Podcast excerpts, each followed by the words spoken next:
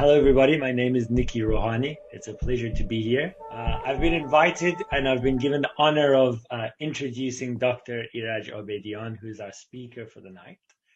I'll give you a couple. I mean, Dr. Abedian's achievements and uh, his list of accomplishments are very long, and it would, uh, after a while, it would just get too much. So I'm going to give you a couple of highlights. Uh, Dr. Abedian got his PhD from Simon Fraser University in Canada.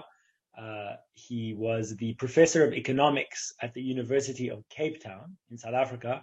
Cape Town, South Africa, the one of the most beautiful cities in the world, where he's calling us from now. Uh, so he's joining us internationally. Um, Dr. Abedian also had extensive involvement in South Africa's institutional restructuring uh, and public policy in the post-apartheid era of South Africa.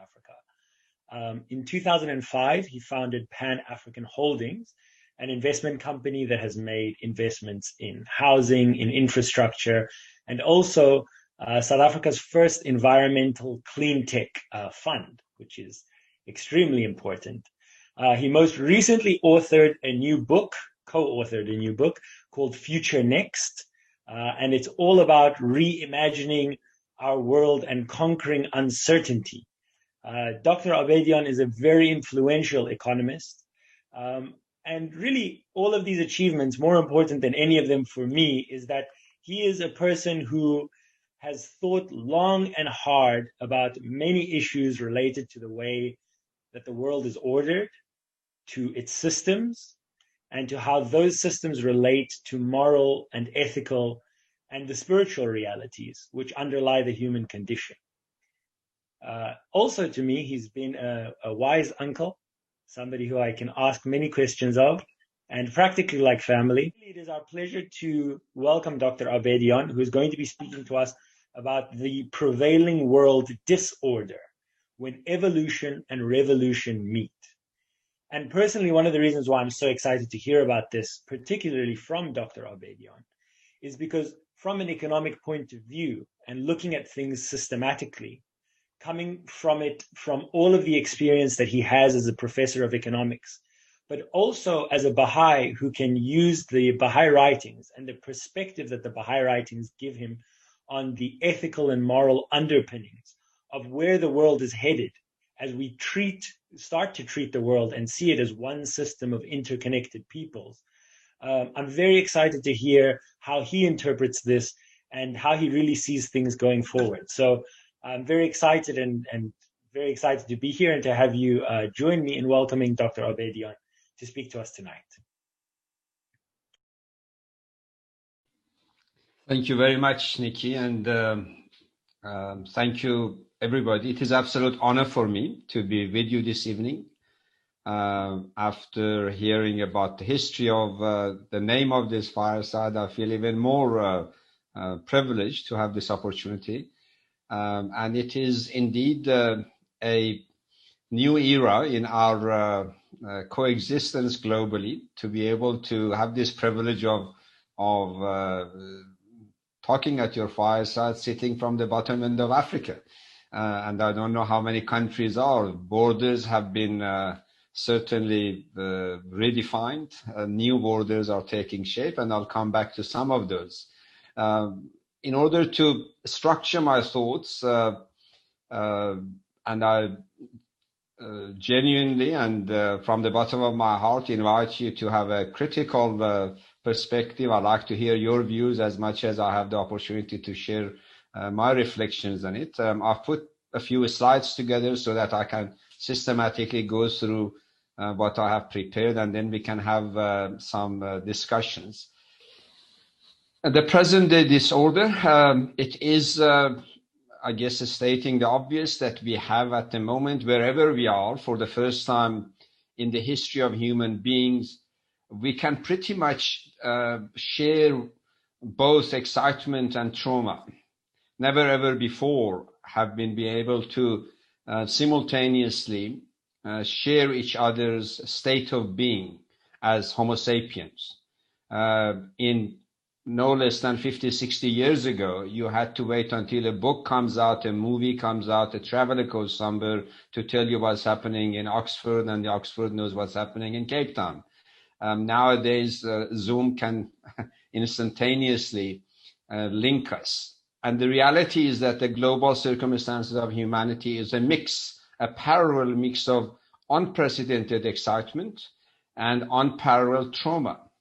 Um, excitement about phenomenal scientific progress in on all fronts, and I'll come back to some of them, and unparalleled trauma on many fronts. Uh, of course, COVID-19 uh, pandemic is a phenomenal global case in point of trauma um, that has united humanity in pain, anxiety, and uncertainty and fear. Um, and uh, for the first time, uh, and to the best of my knowledge, there is no event in the prior uh, recorded history of humankind that uh, such a large percentage, well over 90% of humanity has been engulfed in it, directly and indirectly, rich and poor, uh, uh north and, and south, west and east. Uh, we have a, an ongoing unfolding trauma, some of which has to do with the way our globe is is governed or misgoverned.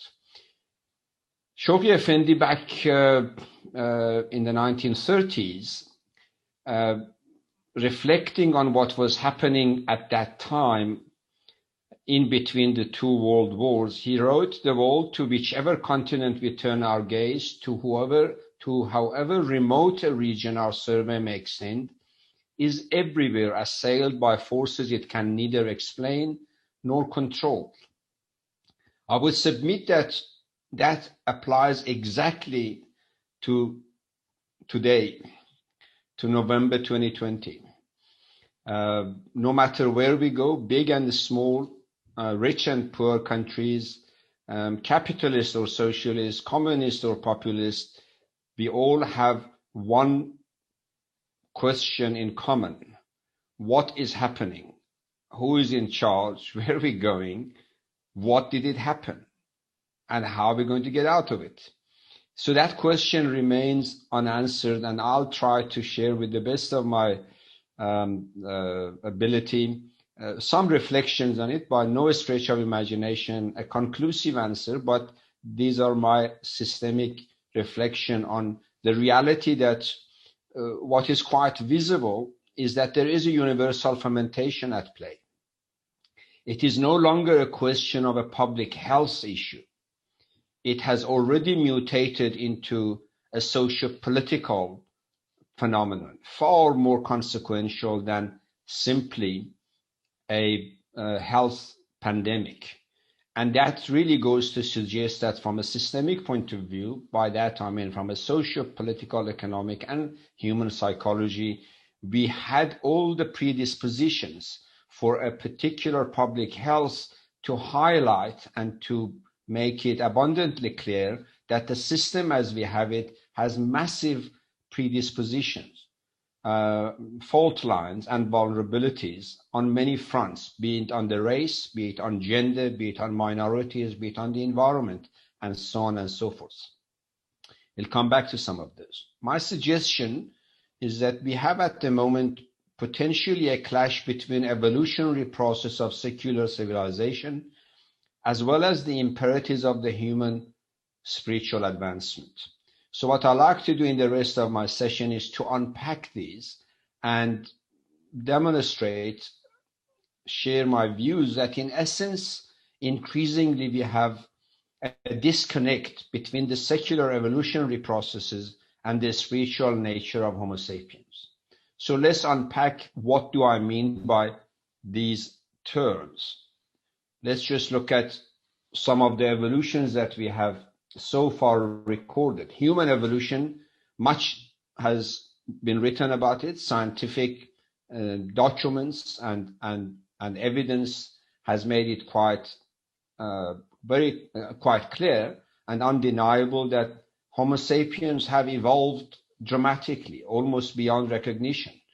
Their consciousness has spread from a very narrow, um, regional, almost very local to nowadays a global, almost universal. So at the human level, although we, we call humans, but we are not the same version of the human that we were, uh, let's say, a thousand years ago or 200 years ago.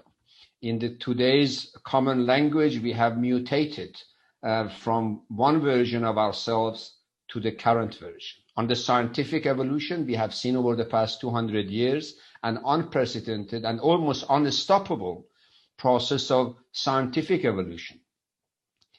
Uh, we have gone through uh, agrarian revolution, we have gone through industrial revolution, we have gone through post-industrial revolution, we are in the midst of fourth industrial or possibly fifth industrial revolution. And who knows how scientific evolutions will unfold. But one thing which is quite clear is that the whole concept of scientific discovery is now being redefined and is evolving itself. The spiritual evolution of human beings is equally undeniable. We have moved from being uh, from the recorded history being very centered around our uh, possibly in today's language very naive notion of who we are and how we should relate to our to our creator what sources of fear we should have whether the the wind and the earthquake uh, are uh, signs of uh, of god being angry with us or some of us even worshiping suns and moons and different types of spiritual symbolism to today where the notion of a spiritual nature of human being and our relationship with powers beyond our physical existence have evolved dramatically. From a cosmic evolution, physicists and cosmologists are telling us that we don't have anymore a universe, never mind that the earth is moving and the sun is fixed and all of those basic stuff. We've now moved to a point that we're talking about not universe, but multiverse we are talking about black matter and string theory and all the other stuff that I have no clue about. But one thing is clear. Our notion of cosmic configuration and the dynamics of cosmic definition have now evolved to a completely different era of, of understanding and is unfolding quite unstoppably. Socio-political evolution likewise has in a way become a lot more complex. Societies are no longer a group of people who can just label them as uh, black or white, Indian or, or, or, or British, Mexican or American. Uh, societies have evolved, the, the notion of politics has evolved, the theories of political dynamics as well as sociology of political morality, and all the related issues are as complex as cosmic evolution. For the for the physicists, uh, when they look at socio-political complexity, they run away to textbook and laboratories, the same way that the social scientists uh, run away from the complexities of cosmic evolution. Economic and industrial revolution likewise has evolved beyond recognition. Humanity at the moment, it is a fact to suggest, has reached a stage that can create wealth at a rate never seen before, never even envisaged or, or contemplated. Uh, and yet, despite its ability to create wealth, to maximize efficiency of production, it is literally hassled and chained by the complexities of distribution of production. So we have the the uh, polar situation, uh, almost oxymoron of never so rich as a group of of of inhabitants of the earth, and never before have we seen such extremes of wealth and, and poverty. So much abundance at the same time that so much suffering and uh, deprivation taking place at the same time. Financial and resource management, likewise. Global economy has become, has evolved to a financially integrated uh, unit. And finally, the evolution of governance, governance at micro and macro level. Despite all the evolutions that we have seen, despite all the codes that we have developed, despite all the techniques that we have introduced, governance remains our biggest challenge. This is just a list, a, a selective, by no means exhaustive list of evolutions that our civilization on the planet has gone through. So this evolution has created a phenomenal degree of complexity with a growing uh, and visible fault lines in all of them. So the mismatch, in my view, exists between the systemic evolution and human aspirations. As human beings, we have evolved to become um, a lot more intelligent than we used to be. Remember, historically, once upon a time, our forefathers re- relied on their brawn power, their muscle power, their physique to be able to survive in the forest and in, against the, the beasts of the, of the jungle or the mountains.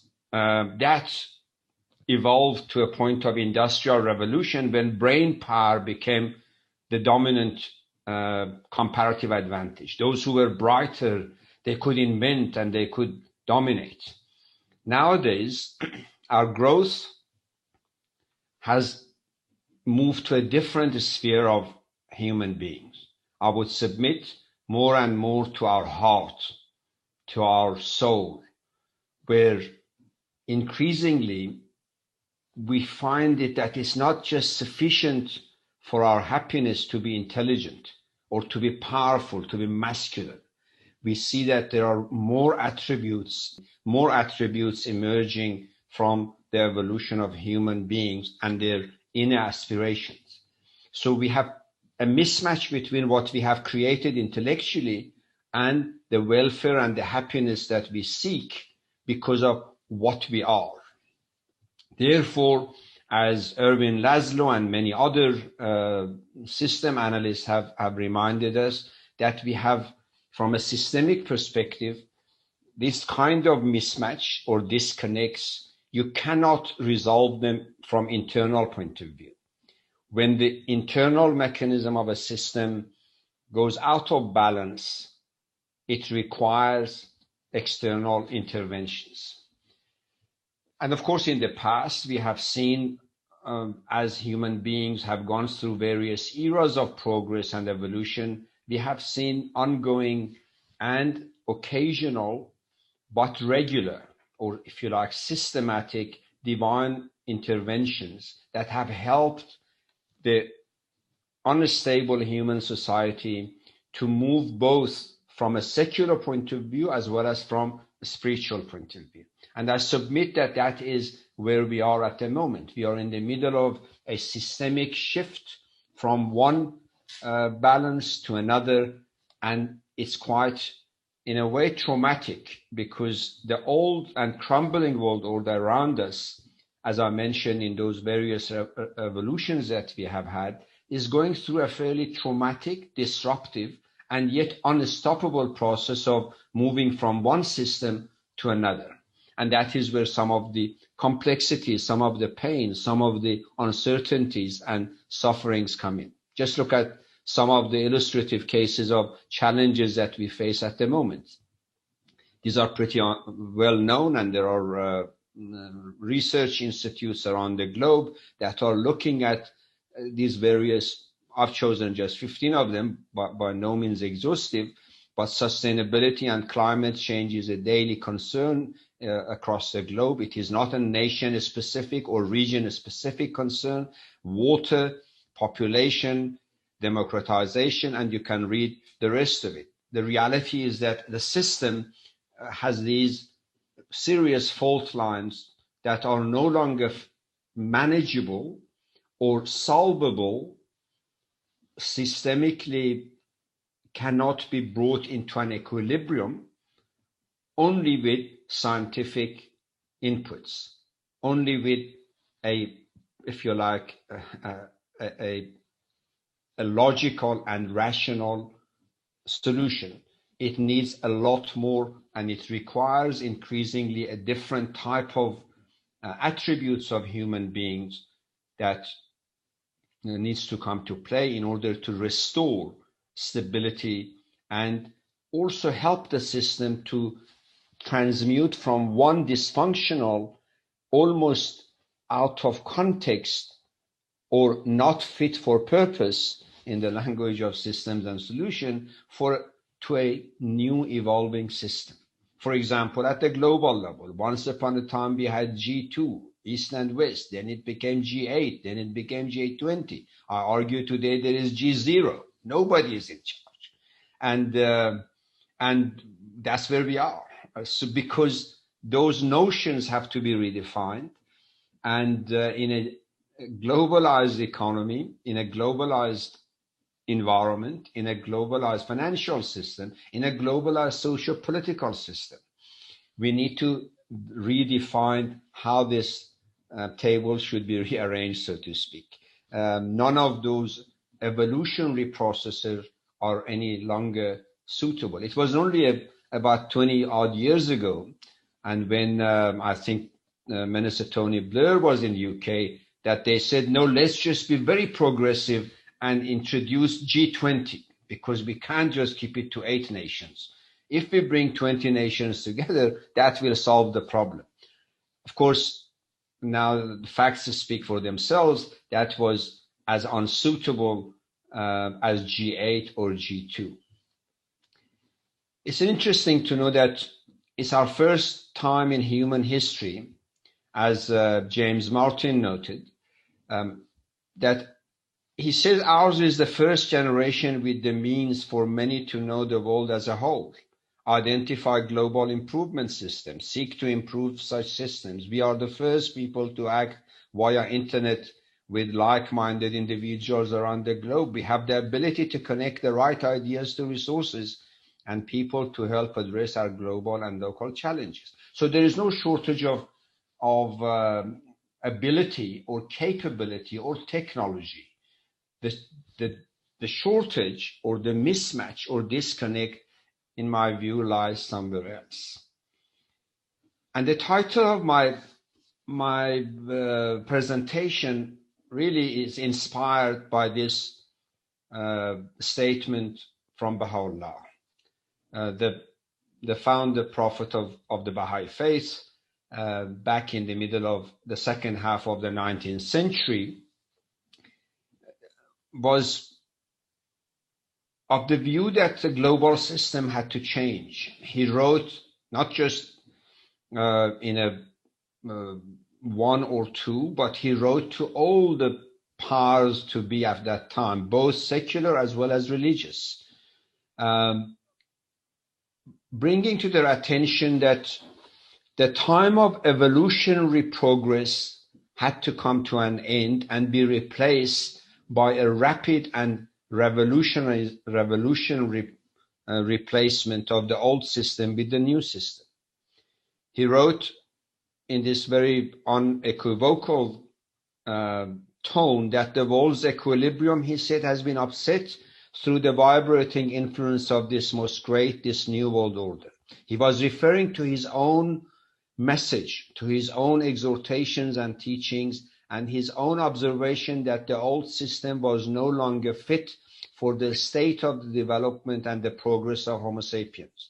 He said man's older life has been revolutionized through the agency of this unique, this wondrous system, referring to his teachings and his proposed world order.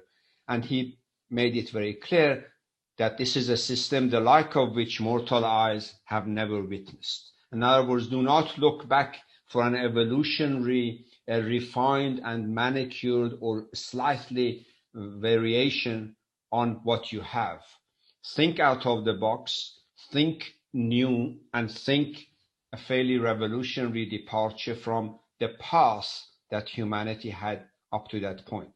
At that point, back in the uh, 1860s, he wrote to all the rulers of the time, revolutionary departure from the power structure, the economic structure, the religious structure, and the social structures that both the East and the West were familiar with.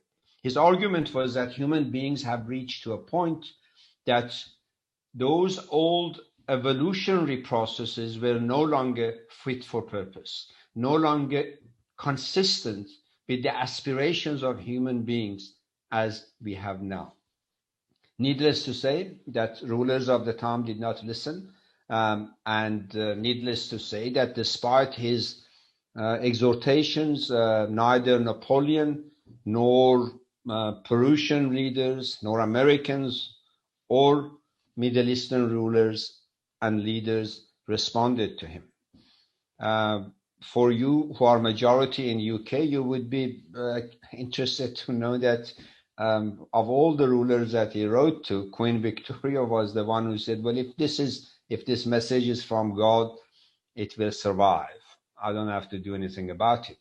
And of course, you and I talk today, and we discuss um, the fact that all the predictions and observations that that Baha'u'llah at that time had made came to pass. And of course, the the essence of his message was that from a systemic point of view, the evolutionary processes have limitations.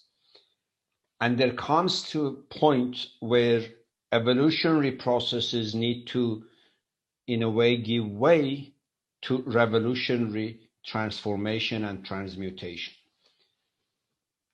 And it is here that over the past 30 years at least, as a student of, of economics and social science, I have uh, been studying and, and reflecting on various aspects of these systems, this mismatch that we have between evolutionary processes as well as the need for revolutionary departure from these systems. For example, we know that uh, from a purely economic point of view, uh, we have more resources than 7 billion people on earth need. But how do we get, in a fairly revolutionary way, how do we get those resources to be so distributed and even before distribution, so applied that meets the needs, the social and welfare needs of humanity? Let me give you a couple of examples. From purely resource point of view, if over the past five years we had spent no more than 10% of the global military budget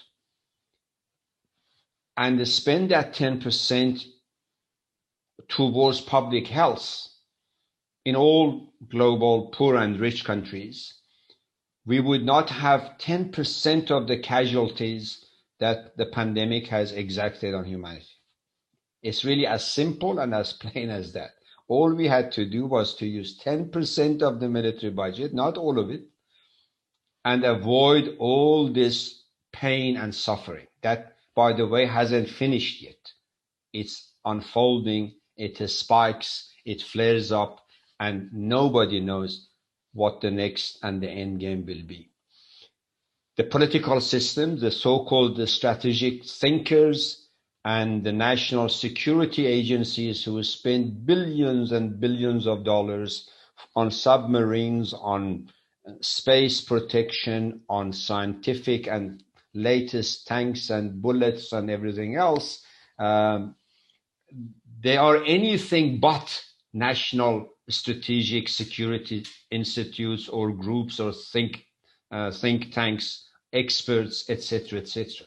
We have seen that that evolutionary processes, and this is a problem of evolution. Evolution says, look, it's the age of not uh, soldiers going like the First World War, or Second World War, uh, mowing each other down. It's the age of drones, and it's the age of submarines, and then some other scientific uh, expert comes and says, no, no, no, even that is not enough. We, all we have to do is to just send viruses through the systems, through the software. We don't even have to move from our disk. We can disable uh, the enemy or win the war, so to speak. That is evolutionary thought process. That is bettering what we had before. Whereas the challenge is not on that front at all. We can spend those billions on those weapons, and when the welfare of nation is at risk, none of those evolutionary solutions is fit for purpose. Likewise, we can I'm using that because it's so so common and so real for, for us these days. We can do exactly the same evolutionary thinking to how do we structure money and, and the economy to take care of, of, of, of economic growth.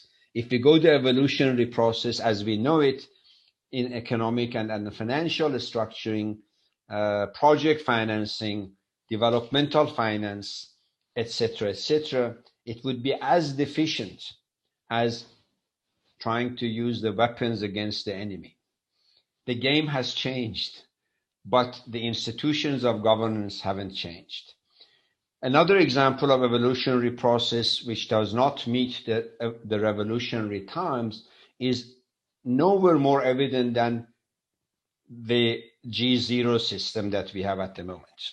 we have a global phenomenon be it the COVID 19 pandemic, be it misogyny, be it abuse of children, be it abuse of the environment, all of these, they know no borders. They are not national issues. They are not cultural issues.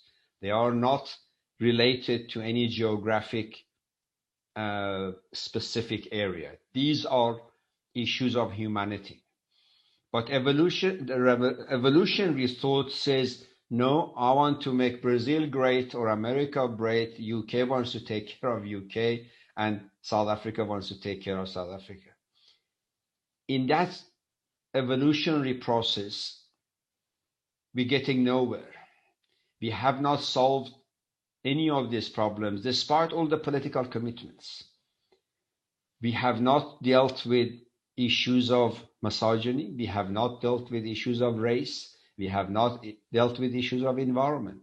We have not dealt with issues of child abuse and so on and so forth. And increasingly, we have not dealt with issues of governance at local or international level. In the name of sovereignty, we keep promoting abuse of public resources in both developed and developing nations. Let me remind you that when UK and US decided to invade Iraq, the number that they had put together to wrap up this whole thing against Saddam Hussein was $85 million. now count the billions that have gone into it and it's not finished.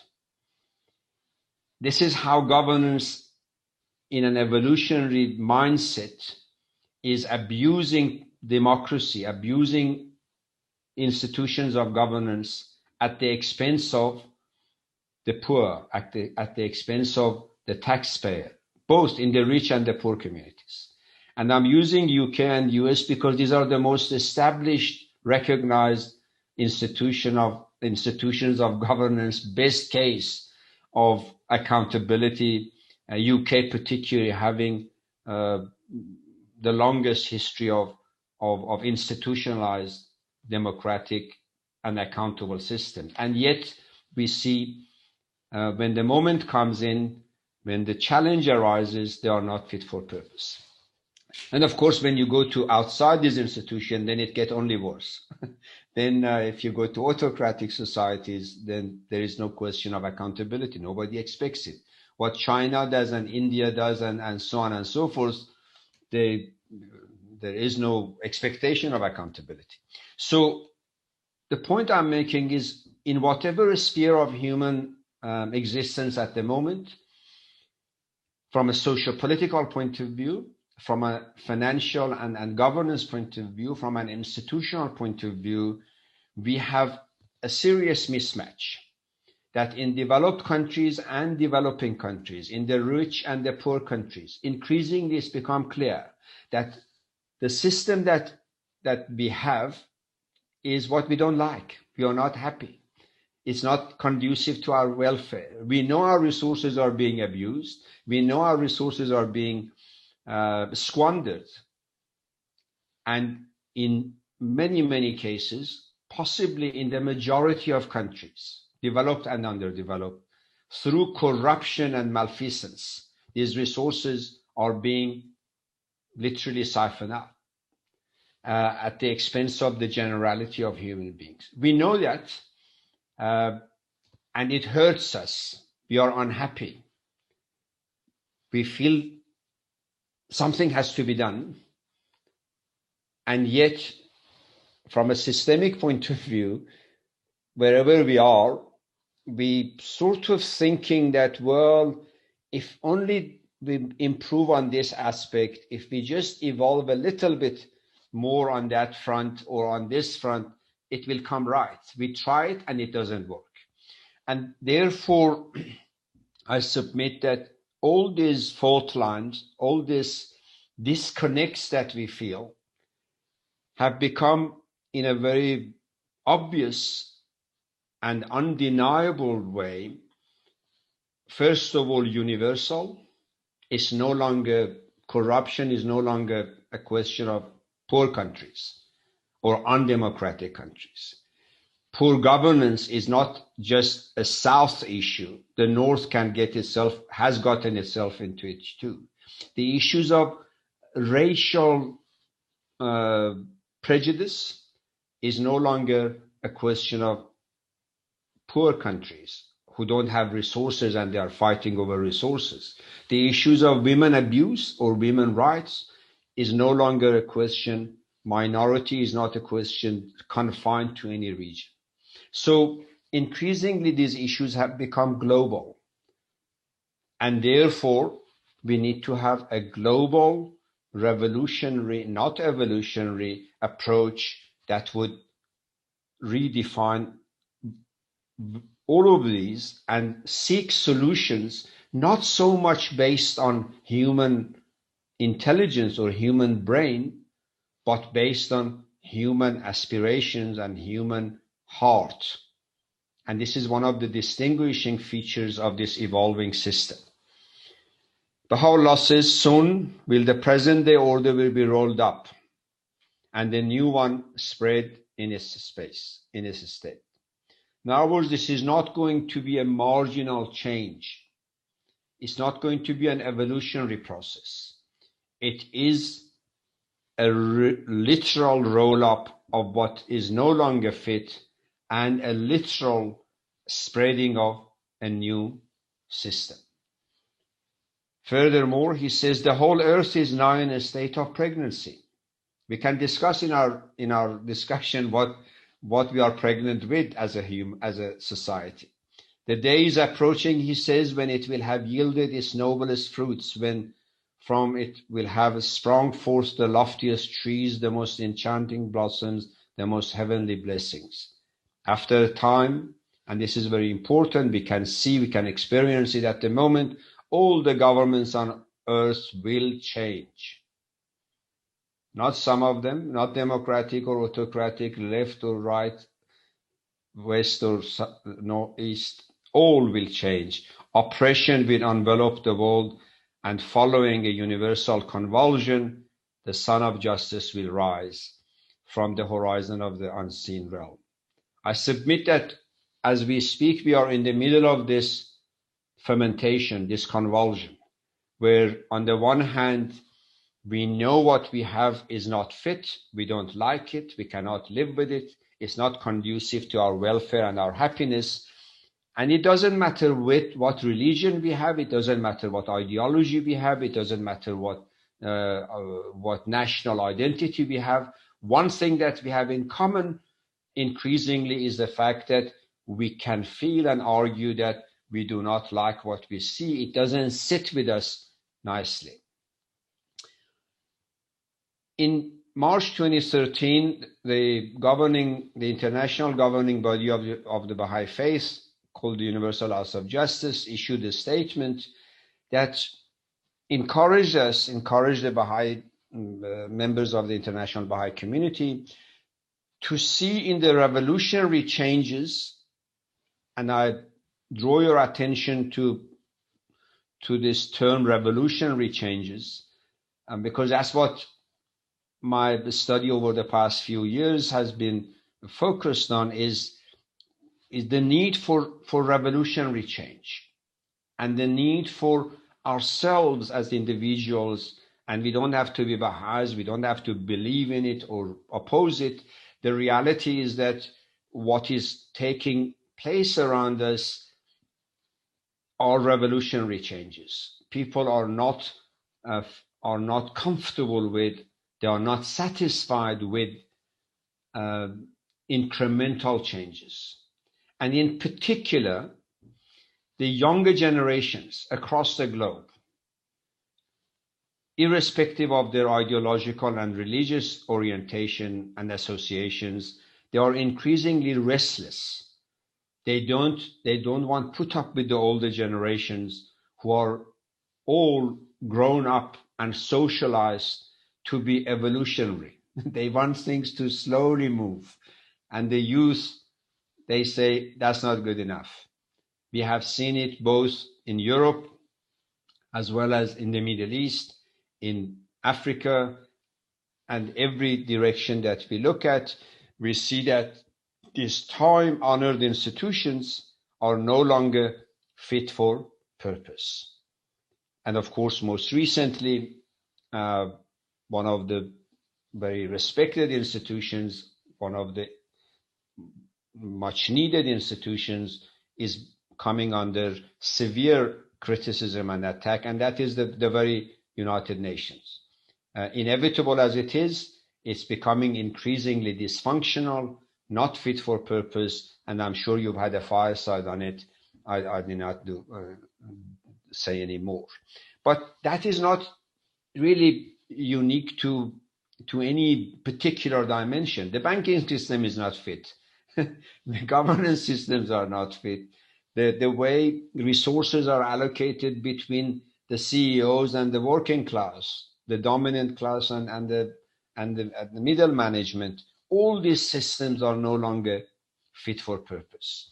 So the Universal House of Justice draws our attention to the fact that we are in the middle of this um, systemic change. Changes are not marginal, changes are quite dramatic and revolutionary, and we should welcome them we should not be, uh, in a way, uh, expecting uh, marginal changes.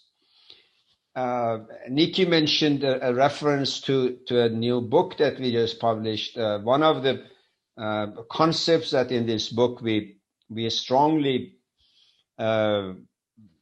argue and put forward for discussion is we all use the term normal We say, well, when is this COVID thing is going to finish so that we can go back to normal? Have you heard that? Um, they, uh, we're waiting for this vaccine to take us back to normal. We argue that we don't, that's not normal. That was just familiar. We mustn't confuse what was familiar that we were socialized in uh, a bit normal. And don't forget that once upon a time, not so long ago, Many countries didn't allow women to vote. That was normal. No, it wasn't normal. It was familiar. And therefore, we should be aware and conscious that the revolutionary changes are even in the language that we use. Our hope as, as human beings, our moral values, and I like to believe that every single one of us in this meeting, we don't want to go to a normal if normal means so much abuse of social resources. As I mentioned to you, for military and, and security, but not health, not education. That cannot be normal. That was just familiar. We do not want to go situation normal when minorities are abused where women are abused, where children are neglected, where the environment is neglected. Do you really want to define that normal? I don't. I find it just a familiar that uh, thank God is behind us. And I'll do everything within my power not to see it again. And I will not insult the term normal if that is defined as normal. Normality is for you and I as human beings must be defined very differently. Must be defined as a society that we have enough resources to for everybody to be comfortable, for everybody to be protected, to everybody to be respected. That is normal and compatible with human beings. What we have been socialized to see as familiar, we should not call it normal. So it is this process of redefining the very concepts of normality, the very concepts of acceptability, the very concept of sustainability, the very concept of governability, and the very concept of activism. We need to move from sympathetic activism to empathetic activism. That is compatible with human beings. Human beings do not like to watch people being slaughtered and they, nothing, they do nothing. Human beings do not want to watch people being robbed and they stand and analyze it. Our instinct says when somebody is in trouble, stretch and do something, is it not? That's what gives us satisfaction. I don't think any one of us gets satisfaction by just going home and analyzing. And you know, today I saw so many kids being kicked around, and I just watched them Uh, and analyzed them. That cannot be satisfactory. That cannot be definition of human beings. And therefore, our spiritual impulse, our consciousness impulse is not just be sympathetic, but to be empathetic, to be an active, empathetic player in the transformation of the society and the environment in which we live. That is a revolutionary transmutation or mutation of human beings that moves us from simply intellectually dealing with a situation which is sympathy, analysis, detailed um, developing apps that would give us real time, real minuta, to an empathetic, heart driven, not necessarily comfortable sometimes, but satisfying. And there's a big difference between these concepts. In game of these two clash, the clash of evolutionary processes and revolutionary imperative of the system that is evolving, is best defined by Shoghi Effendi, the guardian of the Baha'i faith. And my reflections over the past uh, 15 years that I've been discussing this, I've been unpacking it to different subsystems of economies, governance, etc., etc. But uh, this is the the guideline. This is the framework within which our today's um, chaotic and conflicting forces of evolution and revolution are at play. Shoghi Effendi says the world is in truth moving on towards its destiny.